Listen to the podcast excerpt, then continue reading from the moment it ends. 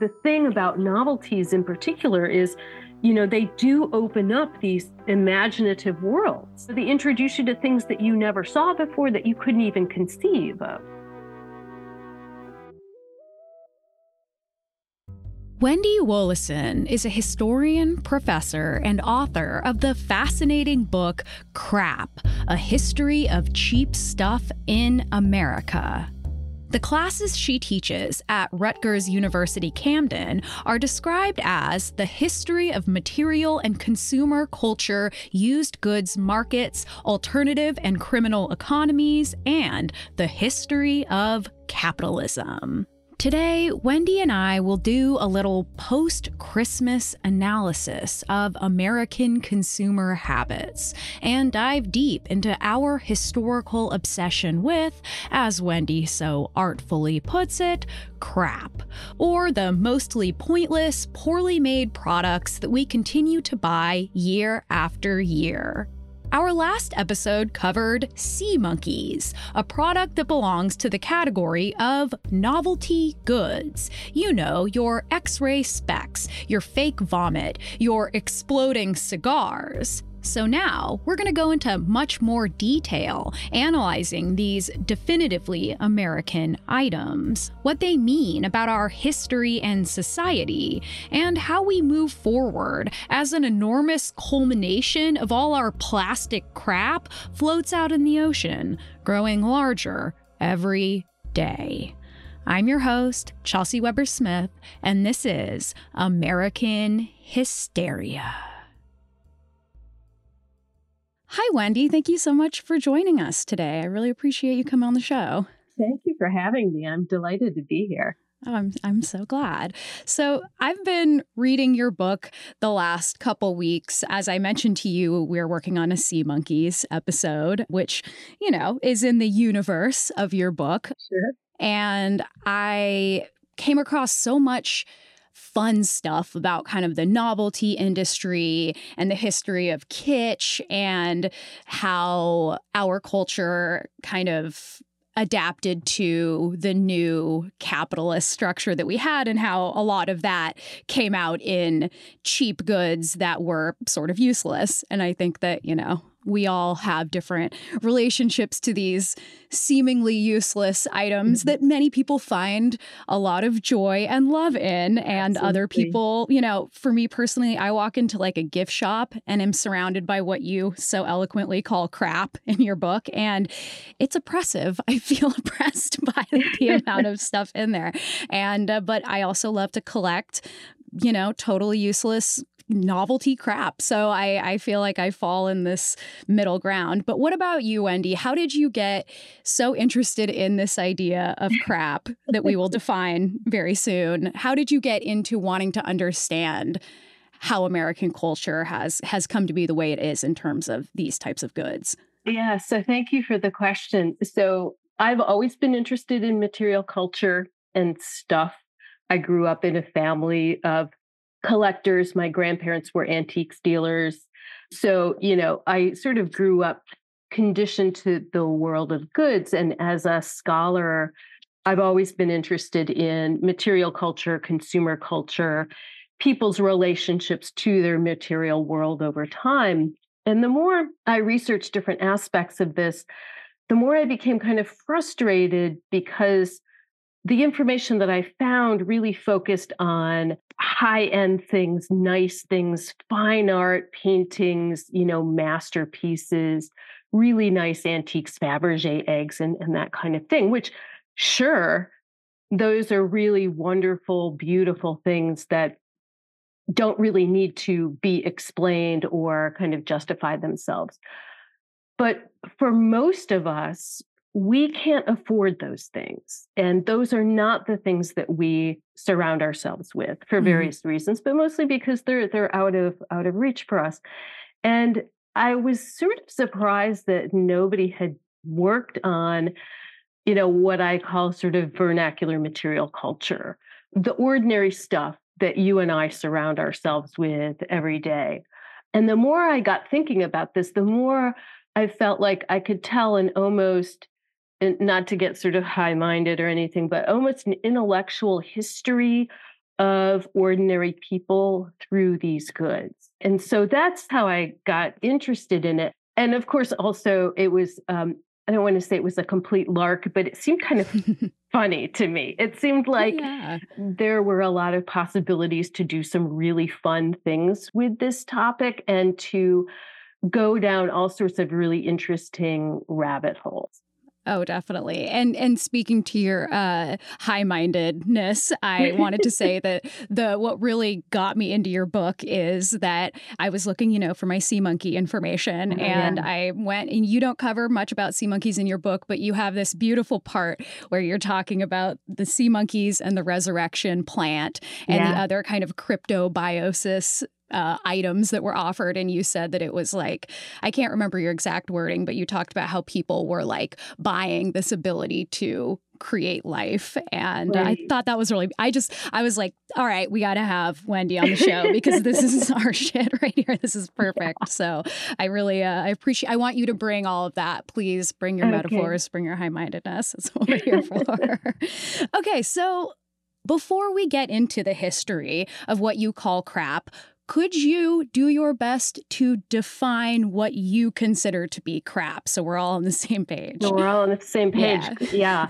i think that's that's important and maybe we won't be on the same page we'll when you hear my explanation but you know it'll give us something to work with or at least it'll kind of convey the way i'm thinking of crap. And i always want to you know when i talk about this and when i speak to audiences i always want to qualify this by saying that even though crap itself is a pejorative term, in the book, I'm not trying to be judgmental. I'm trying to let people at the time speak for themselves about the qualities that they thought were positive or negative about certain goods. And so, and the things that I consider crap aren't necessarily the things that you might consider crap. And so it's relative.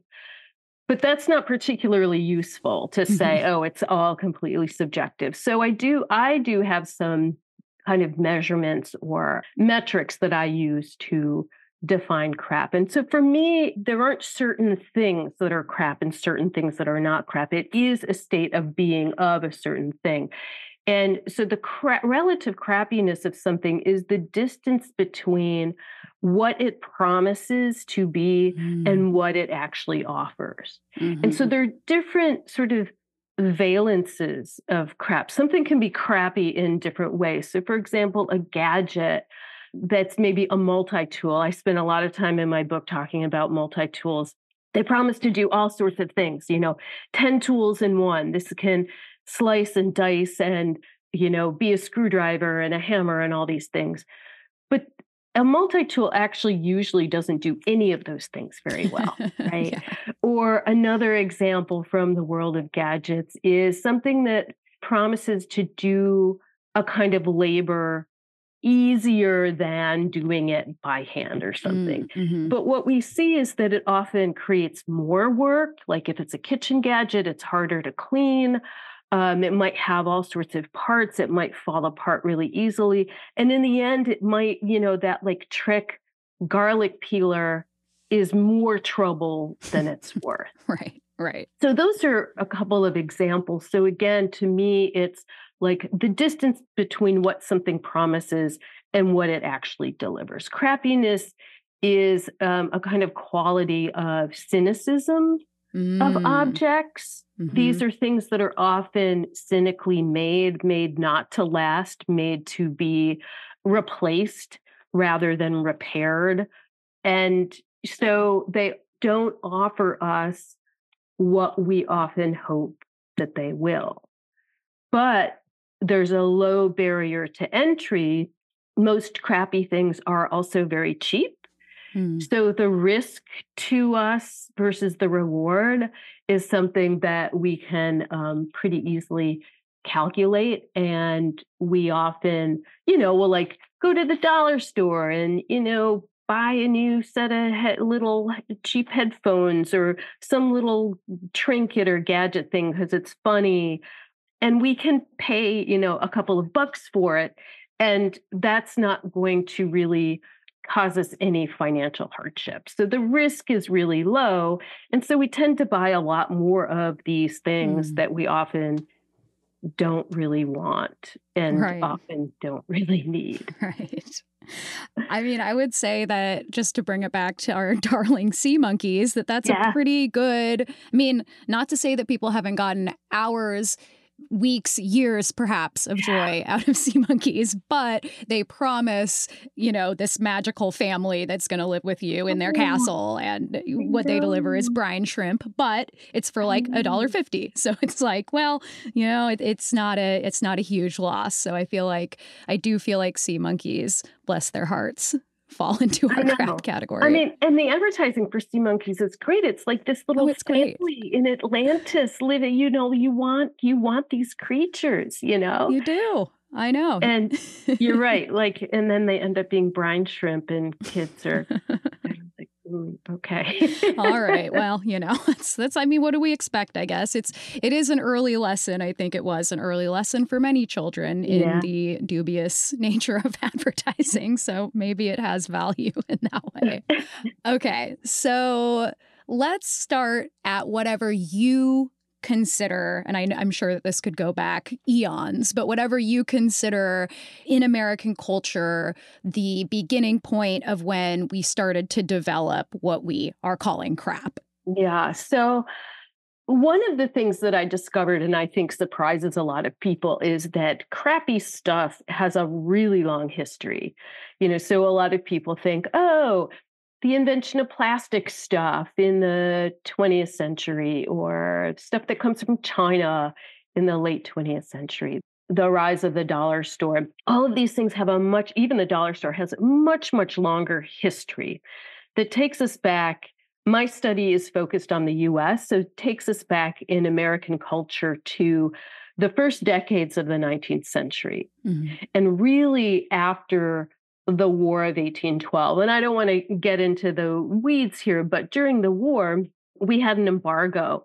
And so uh, there were no British goods allowed to be imported into the country. Now people got around that through, you know, different kinds of underground economies and things like that. But for the most part, this was an era before American industry really got going. So we weren't making a lot of stuff ourselves in this country. We were relying a lot on the import of goods from overseas and in particular Great Britain. Mm-hmm. So we have this war with them. So we're certainly not going to trade with them. So it's very hard for Americans at this time to get new goods. Mm-hmm. After the war, there's all this pent up consumer demand Plus, there's all sorts of stuff in British warehouses that's just been sitting there during the war. It's stuff that they haven't been able to sell to us. Sometimes, in some cases, it was stock that merchants weren't able to sell to British consumers. So, this might have been pieces of china ware with chips. Mm-hmm or fabrics that had faded, you know, sort of what we would call kind of second tier as is goods that mm-hmm. were defective in some way. And so these merchants just exported that stuff to our country.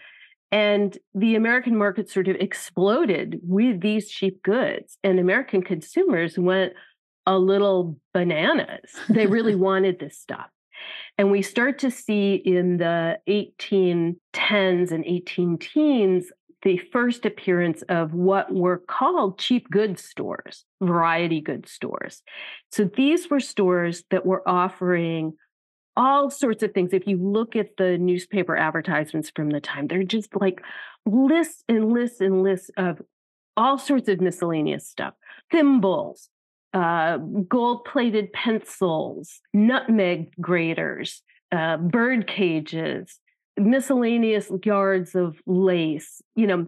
And so the argument I make in the, my book is that it's this combination of cheap price, physical accessibility, because more people were able to get these goods because they were filtering from East Coast port cities into the hinterlands um, through peddlers, and variety that created this almost like treasure chest kind of effect mm. where everything cheap and sort of humble as it may have been it was almost like these potential little treasures that people could have yeah And at the same time, Americans, like a lot of people living at that time, didn't have a lot of stuff. They lived with very few things, material goods. They might have a Bible and an almanac, for example, unless they were really rich, they didn't have a library of books. They might have a small mirror, maybe. They might have a table in their kitchen that was used as a workbench during the day. People would eat their meals on it at night, and then it might be converted into a bed, you know, overnight. Mm-hmm. So the point is that people had fewer goods, they were meant to last, and people took much better care of those things. They were the caretakers of these goods. And so pieces of furniture would get handed down from generation to generation. They would be repaired, they would be well cared for.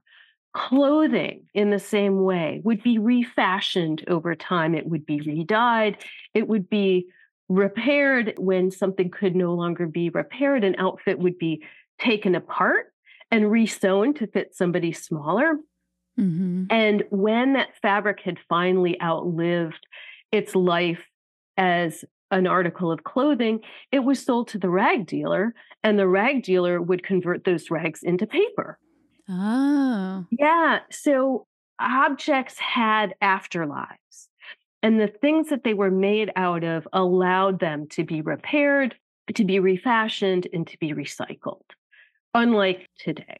Right. So the infusion of these new goods into the market exposed people to new things, more things, different things. It stimulated them in a way that material goods hadn't before. And this is like, I'm talking about like ordinary people. For the rich, sure. they could always afford nice stuff, new stuff, you know, sort of turning over their things, even though they too were fairly conservative about um, the goods that they surrounded themselves with. More after this. You ever notice how finding time and energy to do the most basic human necessity, eat literal food, has become just another exhausting task jammed into our increasingly inhuman schedules? Well, your spring can be a little more stress free with Factor. Factor will provide you with delicious, never frozen, ready to eat gourmet meals that are chef crafted, dietitian approved, and ready to eat in just two minutes. Each week, you get to choose from a menu of 35 options to create your perfect breakfast, lunch, or dinner with absolutely no prepping, cooking, or cleaning up. And Factor makes sure you get exactly what you want. You can tailor deliveries to your schedule and customize how many meals you want each and every week, and you can pause anytime. So just head to factormeals.com slash American Hysteria 50 and use code American American Hysteria 50 to get 50% off your first box plus 20% off your next box. That's code American Hysteria 50 at factormeals.com slash American Hysteria 50 to get 50% off your first box plus 20% off your next box while your subscription is active. Check out Factor today. And now, back to the show. What I'm hearing too is like there is a really different, like almost psychic relationship to these two different kinds of goods. Like there's the goods that have been around forever, that are fixed, that are cared for, and that feels like almost it's a part of your family, like it's an extension yeah. of your family. It's familial, it's imbued with a certain kind of meaning. But then you right. have these other types of goods that are imbued with this novelty and this newness right. and this excitement. Right. And I imagine there was a lot of grappling that happened for ordinary people between those two categories. For sure. For sure. You're absolutely right. There were huge ruptures in how people thought about this. Some people welcomed this new consumer culture with open arms, couldn't wait to get more. And I think that's one of the things that really strikes me about this story is that these new goods opened up new worlds to them, new possibilities. It gave them variety in the things that they could look at peddlers sold things that were called Yankee notions, thimbles or buttons made out of mother of pearl or miscellaneous yards of lace, painted tinware, things that were like really nice. They weren't extravagant, but they were like really nice to look at and to sort of have, especially if you're not used to having kind of pretty and nice things. And again, they were accessible both physically and economically. Mm. While other people freaked out about this, and especially again, if we go back to gadgets, you see a lot of this discourse in gadgets where people were talking about, I don't want your newfangled devices. so, newfangled was this criticism of new things. And so, for some people, especially people living in rural areas, you can sort of map this conservative versus more progressive um, attitude toward new goods. Mm-hmm. And you know, farmers, for example, like the tried and true things that they had been, if it was good enough for my parents, good enough for me, it's good enough for the future generation. And so there were like practical reasons for that. And there were also kind of psychological and almost political reasons for that too. There was this, and we can get into this a little bit more when we talk sp- more specifically about novelty itself. But, you know, a lot of people feared the idea of novelty because it suggested to them a superficiality and a rapid change and sort of a, a lack of commitment, if you will, mm-hmm. to the way mm-hmm. things were. Some people, just like today, some people embrace change, love the uncertainty of the future, and others kind of dig in their heels. They don't want change. They have no problem with the way things have been. They're comfortable with stasis, with either the present or the past. And it was no different at that time with consumer goods as well. Yeah, yeah. Okay, so right now, where we are in history, are we still kind of in like the mid 1800s? Yeah. Okay, so like I'm guessing that some of these anxieties and maybe frustrations, maybe anger at um, the novelty has to do with the way that the greater landscape of American culture is changing with mm-hmm. like industrialization, I imagine. And yeah. so it feels like there's some direct connections between those that might be resisting mm-hmm. the novelty due to kind of being forgotten as mm-hmm. part of an agrarian culture or whatever right. you want to say. Mm-hmm. Um, do you feel like this was mirroring these types of bigger changes, like kind of acting as almost metaphors for that? Yeah, absolutely. Absolutely. One of the ironies I should say is that a lot of the most important innovations were in agriculture. Mm-hmm. So we're not talking, uh, to be clear, about crappy things right now, but farmers ended up embracing new things and mm. innovative machinery and because they because they had to to right. keep up so I just I want to be careful that I myself am not painting this in too broad a brush. Yeah. But by the mid 19th century, that resistance gets just run over. Okay. The consumer revolution kind of amps up. We still have these these goods coming from Great Britain. Now the United States is manufacturing its own stuff. And by the mid 19th century, it really happens earlier. It happens by the 1830s, 1840s Americans come to see themselves as consumers as much as producers. Mm-hmm. So it is a really significant change in the way that they conceive of themselves and their relationship to the market and their identity as Americans. And so Americans start to conceive of their importance and their role as political citizens and the way they can express themselves through the marketplace and through the world of goods. Yes. What they own, how they choose to dress themselves. And this is easier for them to do as goods become more accessible on the market, more and more goods, a variety of goods. Those goods start to move inland. So they're no longer just concentrated in cities on the East Coast. So you have this sort of infiltration.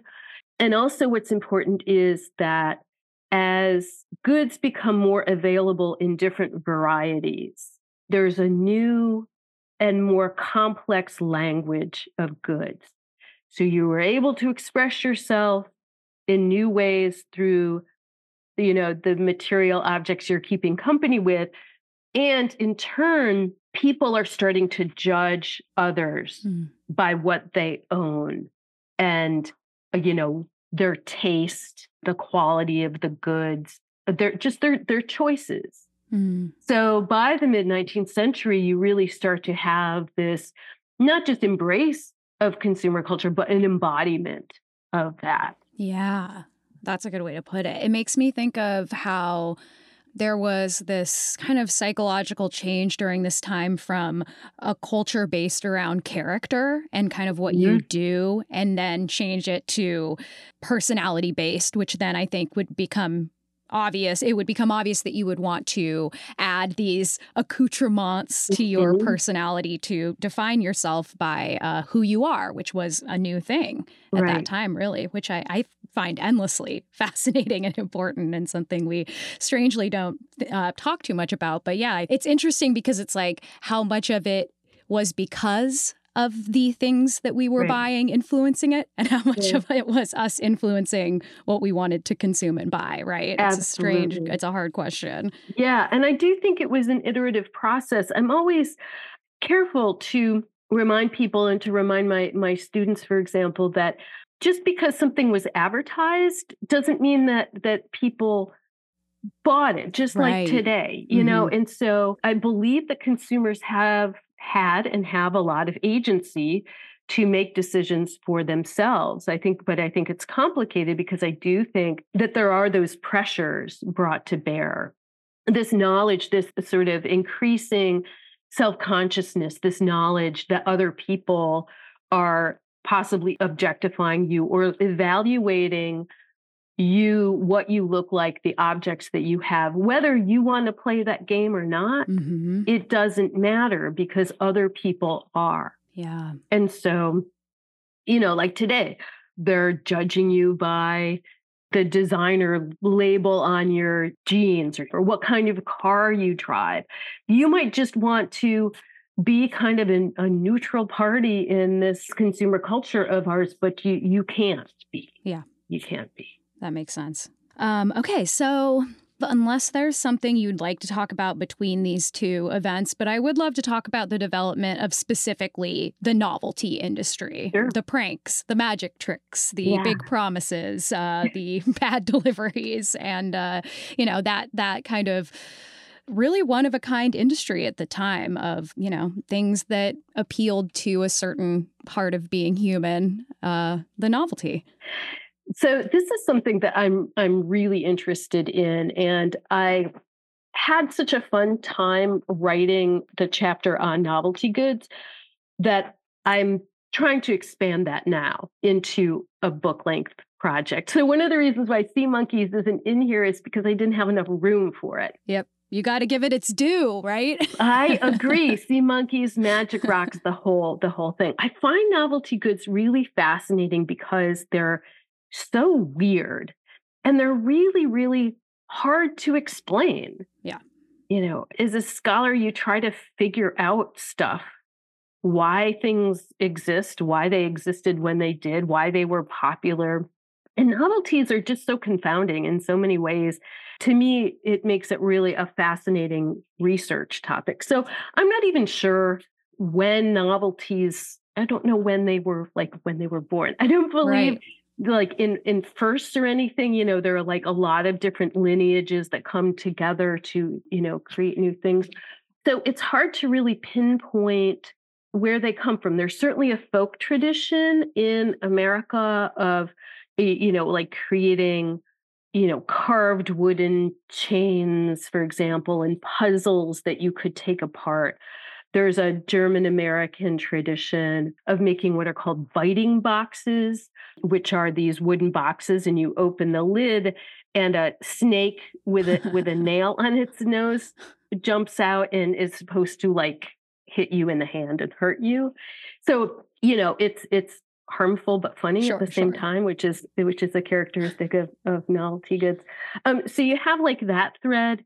You also have the thread of what I call in the book spicy novelties, sexy stuff, mm-hmm, sex stuff. Mm-hmm. And so there I've come across some catalogs from the early 1860s that are selling what they call mechanicals. And I'm not exactly sure what they are, but they must have been carved wooden, like little figures that you could move. And I'm sure they were like people sure. having sex. Right. Mm-hmm. Um, we start to see more of those things sold to Civil War troops, oh. which makes sense. So there start to be sellers of pornography and sex goods, you know, um, condoms and things like that, things called French ticklers, and also other kinds of spicy novelties. Sure. That they would sell to soldiers in the field, which makes sense because these are, you know, homosocial kind of communities. They're young men. They're out in the field. They're, you know, engaged in this really serious, you know, pursuit of, well, you know, they're fighting a war, but their days are, you know, sort of boredom punctuated by mm-hmm. extreme violence. They're away from the prying eyes of friends and family, so they can indulge in these things. It makes sense that yeah. there was a market for these kinds of things. And so that's kind of another thread of where some of these novelty goods come from.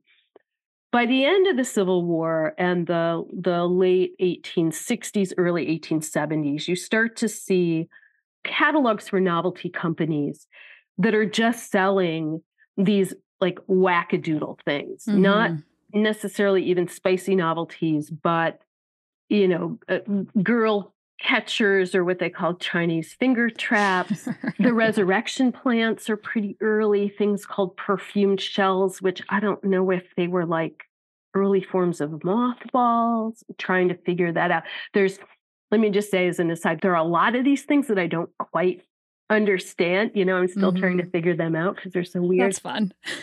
yeah. Other things like fake spiders, fake mustaches and fake beards were very popular, mm-hmm. masks, fake teeth, what they called goo goo teeth, all sorts of things. Oh, and magic tricks, mm-hmm. magic tricks, card games, dice. So it's all kind of interrelated. But the point is that by the 1870s, this gets to be a viable kind of business sector. Mm-hmm. So there are businesses that can just specialize in novelty goods that are sold to the public. Yeah.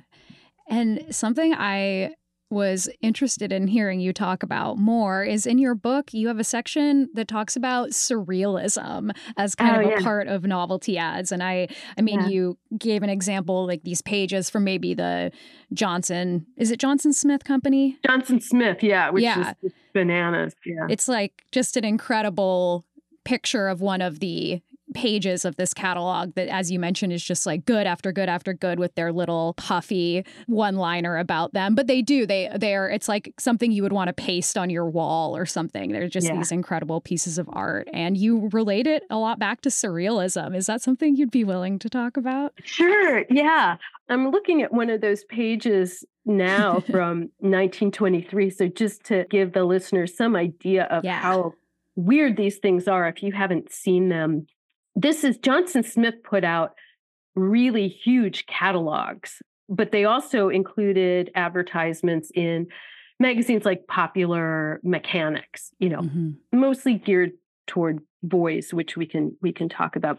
But so here's one of these ads. It includes things like luminous paint, you know, so you can make things glow in the dark, serpent's eggs, the dying pig, the midget Bible, stage money, an x ray tube, a good luck ring, which is like a plastic ring uh, with the shape of a skull and then rhinestone eyes.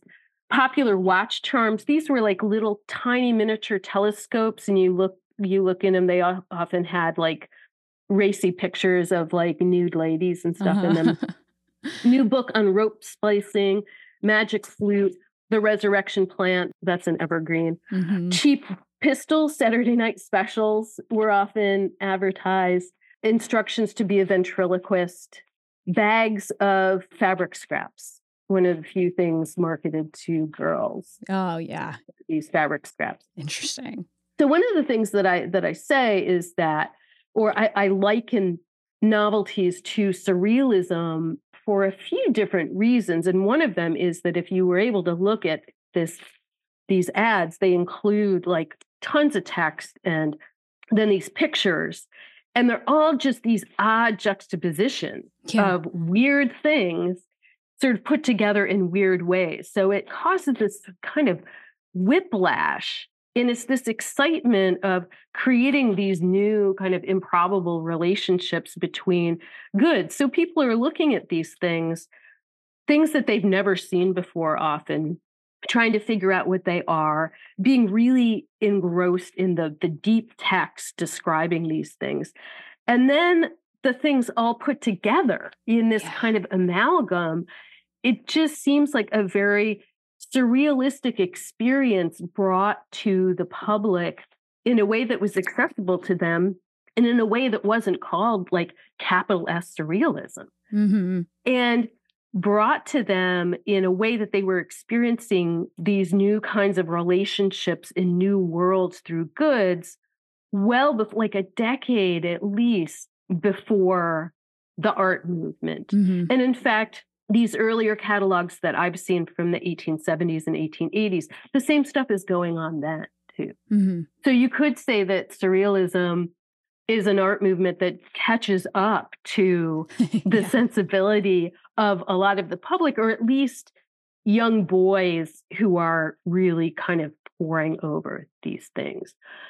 Another way that these things kind of, I don't know, echoed surrealism to me is that a lot of them are commodities that don't behave in proper ways. Mm. So, and what I mean by that is like, there are a lot of like exploding cigars and cigarettes, rubber gum, bouncing cheese, you know, exploding matchbooks, squirting cameras, squirting flowers, all these things that we're used to, but they don't behave like they're supposed to behave. Mm-hmm. They're acting not like their typical nature.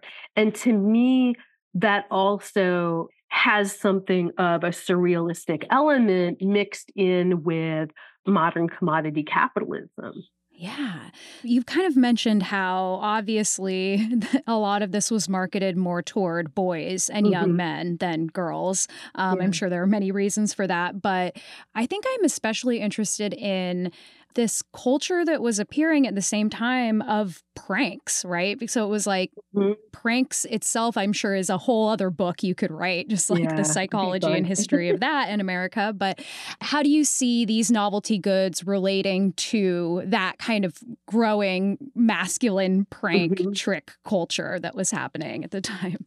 Yeah, it's really interesting to look at it in in that context. A lot of these novelty goods were meant for pranks. They were very performative. So yeah. there's a whole series of wounds like the weepy eye or the cut off finger, you know, to and and the illustrations for those show like a man faking that he's hurt or something and a woman kind of trying to be the caretaker, uh-huh. trying to make him, you know, feel okay. And so of course the funny thing is that he's eliciting the stereotypically feminine response and it's a joke. Like I'm, a hysterical response or something. right, yeah. and a hysterical response. also, that comes across really clearly in some of the illustrations that accompany um, the spilled ink, the fake jar of mm. spilled ink.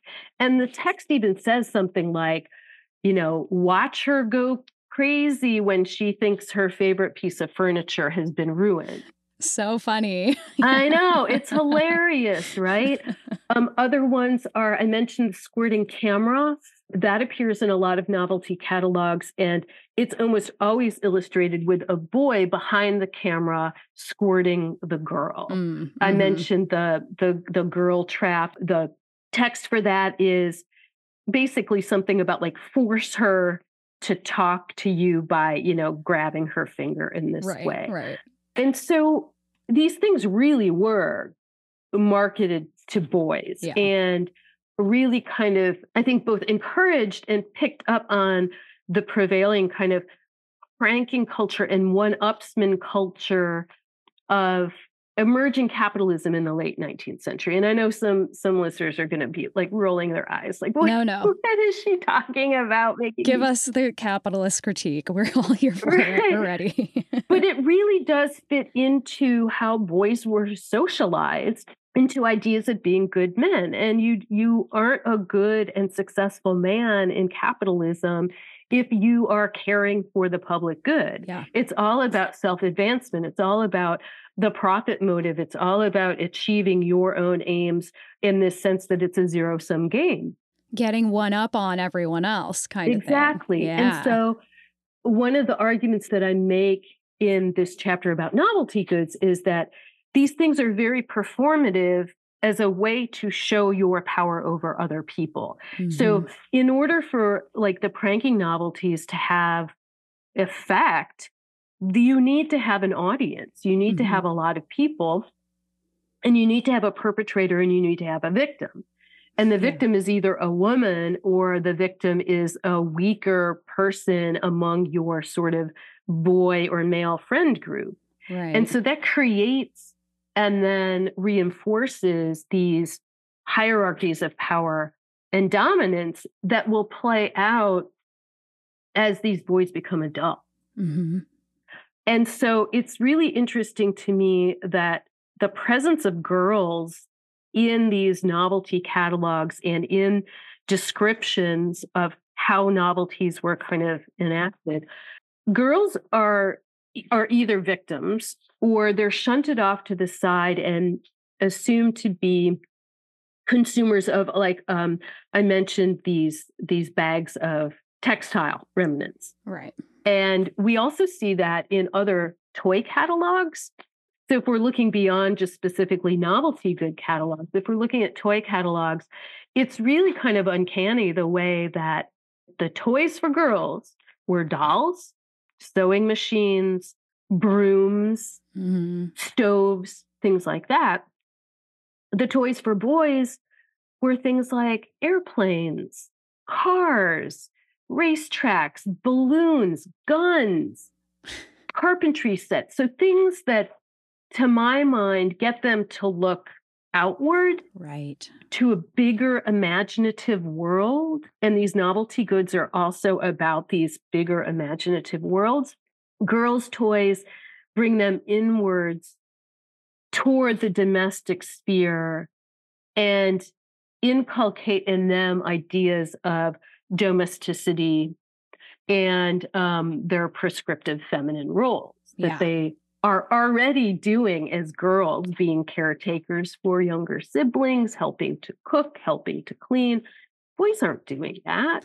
Well, and as problematic as that is, it does point to kind of what we thought of as the value of toys. You know, yeah. obviously, I don't like that we were forcing girls to learn only a certain set of skills, but we had an intention behind that skill of like, okay, this toy exists for you to learn this skill mm-hmm. that will help you become an adult. Whereas it feels like by this time, boy toys had you know some you know you you had your army men sure you had your guns sure. you had these certain things but then you also had you know the prank finger falling off that doesn't mm-hmm. feel like it's necessarily there to encourage any deeper uh, growth that might help them as adults. It feels like literally a, a novelty, something that, mm-hmm. you know, maybe would be defined as crap that doesn't have any kind of real meaning aside from it's like the thing that happens in the moment. And like right. you mentioned, it's right. like with a novelty prank, once you do it once, you know, you you could keep doing it to other people, but it does lose its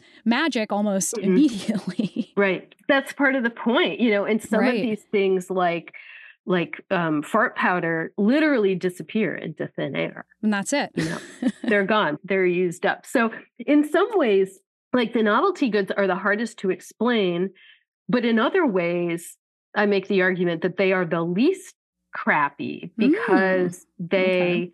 they seem like they should be the the most crappy because right. they're so ephemeral, because they're so utterly useless. They can't really be explained. But I don't know. I make this argument that actually it's the opposite that that these novelty goods take us into much deeper and darker places mm. than it seems on their face. So for example, with the pranking, that's all supposed to be fun and games, right? But right. it's not. It's about power. These things can be very humiliating, embarrassing. Sometimes they can be harmful like itching powder actually they had to take that off the market because mm-hmm. it was really dangerous. There were some like uh, the earliest exploding cigars actually had explosives in them. Okay. There were um, fake auto car bombs that caused people to have like heart attacks. They scared them. Oh. so you know so it's like oh it's all in good fun but these things could be really harmful. And then another aspect of that is you know you have a whole kind of sector of novelty goods that are related to the body you know like big noses the weepy eyes the plastic vomit there's you know fake dog poop and human poop and things like that and so i make the argument that those things seem funny. They're a way to joke about the ephemerality of our bodies and the mm. fact that mm. our bodies are always in a state of decay. And as Americans, we, especially contemporary Americans, we have a very um, kind of difficult relationship with aging and death and disability and things like that. And through novelty goods, that was like one of our key ways of being able to address those very kind of deep and heavy issues but in a way that was very lighthearted. Yeah, you're like venting an anxiety a little bit. Yeah. More after this. And now, back to the show. So they do have some kind of uh real power, even if they're not the power that we are sure. like attempting yeah. to get from them. There's like a, a, relief valve of some kind, but unfortunately, yeah. there are many people in the crosshairs of someone trying to uh, get that kind of relief for their underlying anxieties, as there always is. Um, Okay, so we've kind of covered the pranky side of novelty items. And another part of your book, and this is jumping around a bit in time, but when I was doing Sea Monkey novelty research, I did come across a lot of um, comic book ads that were mm-hmm. offering free things like, oh, if you yeah. send this to enough friends, like for example, you get a live monkey. That's something we cover in one of our episodes. That's terrifying. It was very dangerous. Um, but, you know, there was this idea that you could get something for free. Yeah. And I know that that extended beyond just kids, and that was a big popular thing. Yeah. There were giveaways, rewards. Uh, what was that culture like?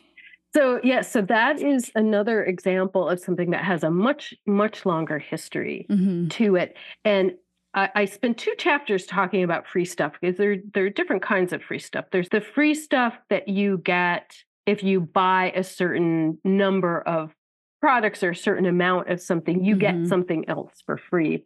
And then there's the advertising premium, which is basically a little tchotchke, a little gadget or a pen or a tape measure ruler that has the name of a business imprinted on it. It's mm-hmm. free, but it's also advertising. So in both of those instances, this is free stuff, but it's not really free. Right.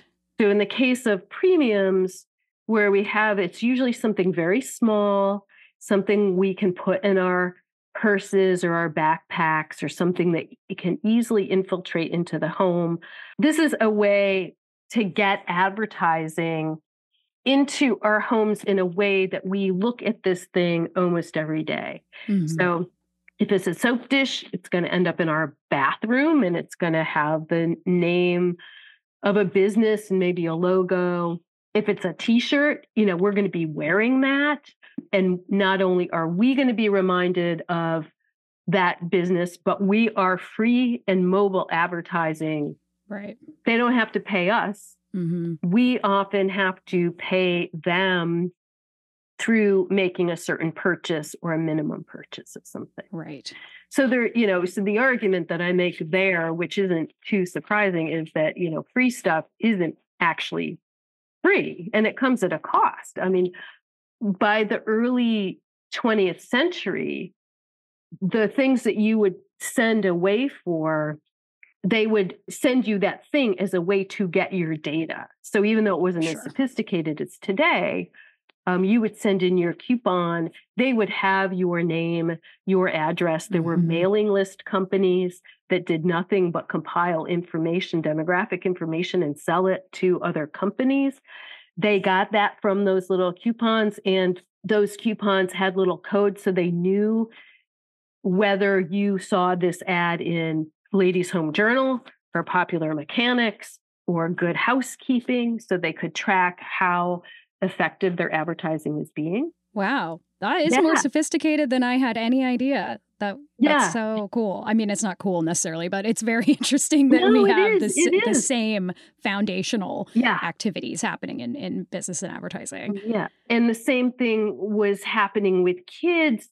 Um, companies saying, oh, if you send in your name and the name of 10 of your friends, we'll send you, you know, a little Mickey Mouse license plate with your name on it or whatever. Mhm. That was a way to get your name and the name of all the people you, you know, your closest friends. So Right. again, they're just leveraging that for data Mhm. and I can give you like a contemporary example. I was just at um, a store the other day, a spice a spice store, and they're like, "Oh, we have this offer. We we are giving away free cinnamon." And I was like, I was like, "No, and thank you. I'm not buying anything." "Oh no, we'll give it to you for free. You don't have to buy anything. You just have to give us your email address." Mhm. And it's like, hmm, is my email address worth free cinnamon? One of my friends did it and she said, I've gotten 10 emails already from this spice company. Wow. cinnamon, cinnamon, cinnamon. And Wow. cinnamon wasn't really free, but Nope, nothing's free, right? but this does kind of uh, betray a certain, maybe American, maybe human quality that we want free shit and we, want free shit. cheap shit. And so I'm Yeah. wondering what you see. It, does that to you feel like a very American quality or is it more of a human quality? Like, what mm. is that impetus, that drive within us to just get crap? Yeah, it's you know, it's a good question. And people ask me this a lot if this is like a particularly American thing. It's something I can't definitively answer, but I can tell you this. If it's not definitively American, we certainly do it better than anybody else. We're number one. Yeah. there is something about this idea of getting something for free. Like if if it's a giveaway night at the stadium, you want to get there and you want to get your free, you know, bobblehead, even if you don't really want it. You feel like compelled Yeah. to get it. And of course, they want to get you in that stadium early so that you're buying more food and you're buying more overpriced, you know, beer and everything. Um, so for for them, it makes a lot of sense. We embrace free stuff, and we also don't seem to have much of a problem of being these mobile advertisers that I mentioned. We have no problem, you know, carrying like product names on our jackets or our t-shirts or our tote bags. My God, you know, think about all the tote bags where there's NPR or Mhm. you know something else. Speaking of which, we have new tote bags for sale, everyone. Oh, Please go to our awesome merch, right? yep, we do. you got to have a tote. But we don't seem to have a problem with that. Americans, you know, ever since this longer history, at least dating back to the, the mid 19th century, if not earlier, Americans just embrace like we are consumers. Yes. And uh, we've embraced that material culture with open arms and sort of have proudly proclaimed ourselves a nation of consumers. hmm And so, yeah, while I don't know if it's distinctly American, I think it's a huge American impulse Yeah. to um, not just embrace free stuff, but just embrace stuff altogether. And I can I can give you another kind of touch point here, which is that we have the largest and most burgeoning storage unit industry Oh, in the world. interesting. Okay. So we not only have our, you know, typically bigger houses compared with the rest of the world for our stuff, hmm but now we rent little apartments for the stuff that at least the way I look at it. Yeah, that's true. For the stuff that we can't seem to get rid of, hmm but we don't have room for in our houses. Yeah. And if you look at Americans' garages, and I don't have the percentage here, but it's a very high percentage of garages that don't have the cars in them because there's so much stuff in the garage. Wow. So we have the both impulses to like gather new things, but Yeah. then hold on to things that are also useless Yeah. in some way, right? Yeah. Yeah. Okay, interesting. it sounds right to me. Yeah. Okay, so are there any other big events like throughout the 20th century that you feel like really change our relationship to um, these cheap goods that we're obsessed with? Well, the internet, for one, Mhm, that's a mhm. huge one when it comes to novelty, but maybe I can back up a little bit Sure. and talk a little bit about World War II. Yeah, please. So let me go back a little bit further and just say with the rise of the five and dime store, Mhm. Woolworths and other competing chains, that happened in the 1870s, 1880s. A lot of those goods came from Germany, Austria. They all like made different things. Germans made cheap dolls, Austrians made cheap glassware, Czechoslovakia, also glassware, flowers, things like that. But Japan also was opening up its markets to Mhm. international trade for the first time. The Japanese started making things specifically for five and dime stores. So, what they called wireware goods, so things like trash cans, bird cages, things like that, woven bamboo items, what they called dollar blouses, Mm. sort of um, fast fashion before before fast Sure. fashion was thing. Cheap things like cocktail umbrellas, Mhm. shoelaces, that kind of stuff. And Japan was a key supplier of that cheap stuff for especially for five and dime stores until World War II. Okay. And then of course, nobody wants to buy anything made in Japan. Right. It's stigmatized. Those goods are already made in Japan is already associated with cheap stuff. And after the war, as a way to get the Japanese economy going again, the United States government supplied economic aid to Japan to start up these manufacturing companies again to make this cheap stuff. Okay. At the same time, the Japanese had to completely rebuild their industry, their factories. A lot of the cheap goods production was occurred not in factories, but in individual households that were organized to do this often like fine handwork. And you don't have to pay your wife and kids any money Right. you know they're they're free labor in a way and so as japan is rebuilding its factories post-war they start manufacturing higher end goods they start manufacturing really nice bicycles televisions and other electronics transistor radios stereo equipment cameras cars Mhm. and as they do that, that cheap goods industry has to move someplace else because the market is still there. So Mhm. people are still buying it. And so it moves to Hong Kong and then it moves to China where it continues to remain today. Mhm. You know, they've got cities dedicated to making like shower curtains. Right. right. Right. So I think that's a really important kind of history, and that's a, like a really digested sure. version of it. It's longer and a little bit more complicated than that, but I think that that's a very important aspect to consider when we think about cheap goods. And then if we turn more specifically to novelty goods, you have the height of the market and the desire, the demand for novelty goods from the 1950s to the 1980s, early 90s. And it was a boom time. You had in cities and t- small towns, you had dedicated magic shops and there were Yeah. dedicated novelty shops. Mhm. You know, there weren't even toy stores. They were just stores that sold these weird bananas novelty goods. Kind of like a Spencer's. Spencer Gifts. Yeah, like Uh-huh. the novelty shop goes to the mall, right? Yeah. And if you were a teenager of a certain time period, which I certainly was, you went, you you know, hid from your parents and you went to Spencer Gifts because you weren't allowed to, and you looked at all the black light stuff and the lava lamps and the, you know, they had all sorts of kind of like racy things. Yeah. And they still do. It was like slightly illicit, but you know, really kind of cool. Yeah, Spencer was amazing.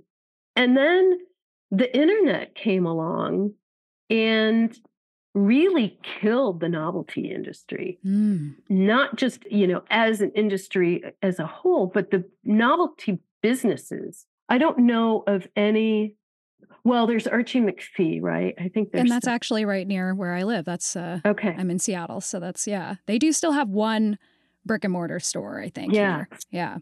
But they're really the last novelty shop I was in was in Toronto, like I don't know, 10 years ago. We have one I, that I think you would consider a novelty shop in Pike Place Market in Seattle, but it's like essentially a novelty novelty shop, right? Because it's like it's a novelty itself. It's like a meta place now that exists. Um, but yeah, I think it's called it's Orange Dracula. I'm gonna shout it out because I love it. It's very rare. Yeah. Yeah. And so there were a couple of reasons for that. Probably more than a couple, but a couple I'll mention. And the first is, of course, the rise of eBay and Amazon. You can start get, you don't have to, you know, like for everything else, you don't have to go to a brick and mortar shop anymore to get your stuff, whether it's Yeah. high end or whether it's cheap. So people can order this stuff online. But I think also the internet itself became our source of novelty. Mm, yeah.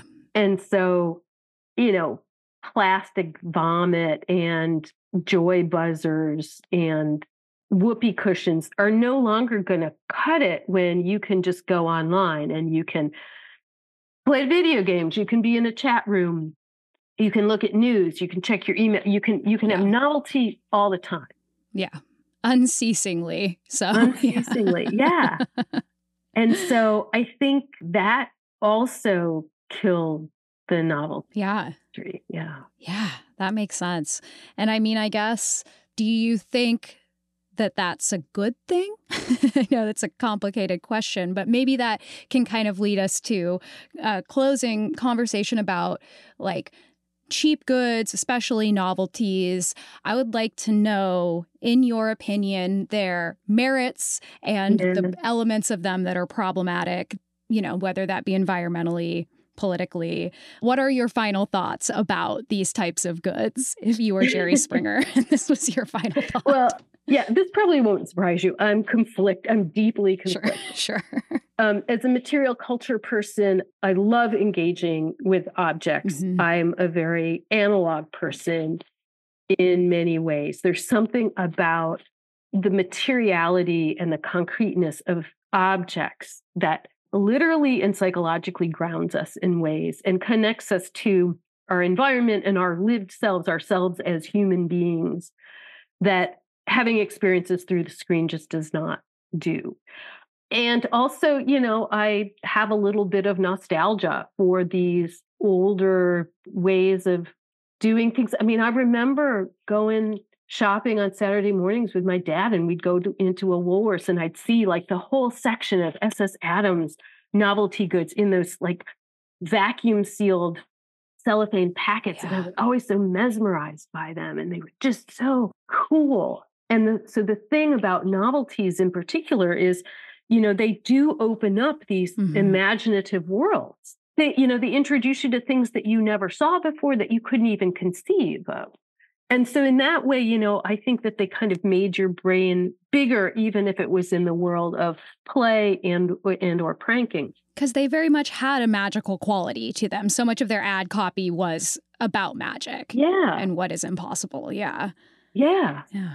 and they were just things that you were curious about and wanted to figure out and so that's the kind of stuff that i i look back on kind of wistfully and uh, an aspect of our culture that i really miss at the same time though as we've talked about we have so much crap in our lives that we don't need and we don't want. And just to be clear, I'm like not a Marie Kondo person where I think we each should have like eight objects in our house or something like that. I mean, I'm surrounded, we're having this conversation, I'm looking around, I like I'm surrounded Sure.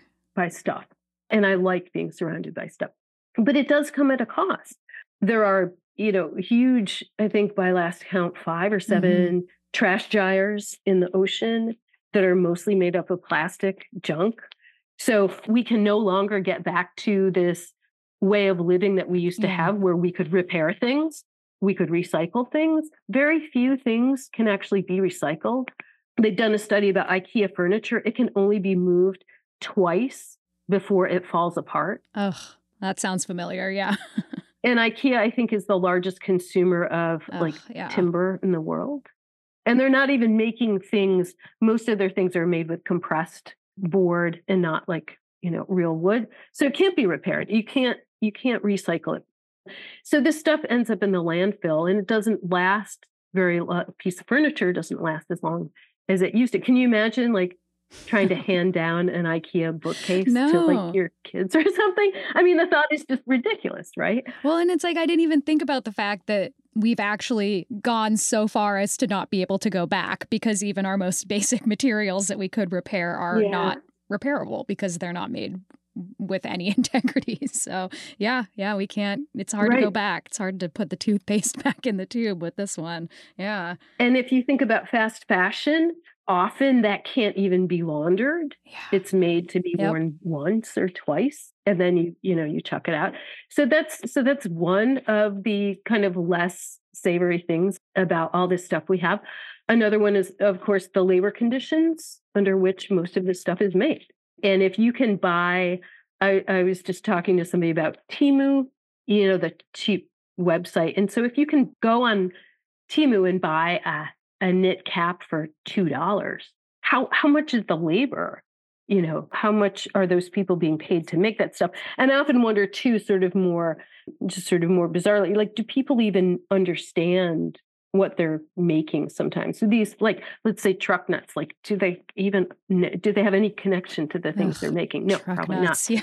Yeah. and then, I mean, I describe it in my book as like these mm-hmm. these cycles of degradation the material is is degraded the labor we're degrading the labor it takes to make these things. We're also degrading the laborers who have to sell these things often sold in big box stores like walmart and the people working there are not paid often living wages so they can only afford to buy this sort of yeah. crappy stuff. Ugh yeah. Yes. And then finally if we get back to kind of where one of the places we started if you think about the language of goods and the fact that we do express thoughts, emotions, ideas about identity through the stuff that we have, if that stuff is crappy, then it really kind of limits the language through which we can yeah. speak. Yeah. If that makes sense. Does that make sense? Oh, yeah. No, that absolutely makes sense. And I mean, it just feels like you can take that and just like expand it out and expand it out like the way we have relationships more disposable than they used to be, the way that we, yeah. you know, have conversations probably more disposable than they used to be. I think it's like eh, these things can echo out into all parts of our lives because of the way that we re- relate to the yeah. things that we own, obviously is like a very important type of relationship, not just a materialistic one, but you know, as we talked about, there was like the types of goods that almost felt like a part of your family. The chair that you've repaired yes, for three absolutely. generations, that's that has is imbued with a certain type of meaning and personality whereas your fake vomit yeah. you have a very different kind of relationship to one that is fun in many ways but one that might right. you know cheapen some aspects of being a human being i imagine right yeah. And if something happens to my my fake vomit, like I'm not going to feel a loss yeah. in the way I would feel a loss if some heirloom or something right. got stolen. Right. But to your very, very good point, my relationship to most of my stuff is not, you know, not all that meaningful. Sure. Yeah. Yeah. Well, Wendy, thank you so much. This was such an interesting and fun conversation. Um, I've been in such a novelty hole, and uh, it's nice to be able to talk to someone with such a, a vast knowledge of a very specific thing. So, thanks again so much for coming on the show. No, thank you, and thank you for for taking such care in reading my book. I appreciate it. Oh, of course, I loved it. This was American Hysteria make sure you check out Wendy Woloson's book, Crap A History of Cheap Stuff in America. You can find a link in our show notes. If you want to get more of our show, you can become a patron at patreon.com slash American Hysteria, or you can become a subscriber on Apple with Apple Plus.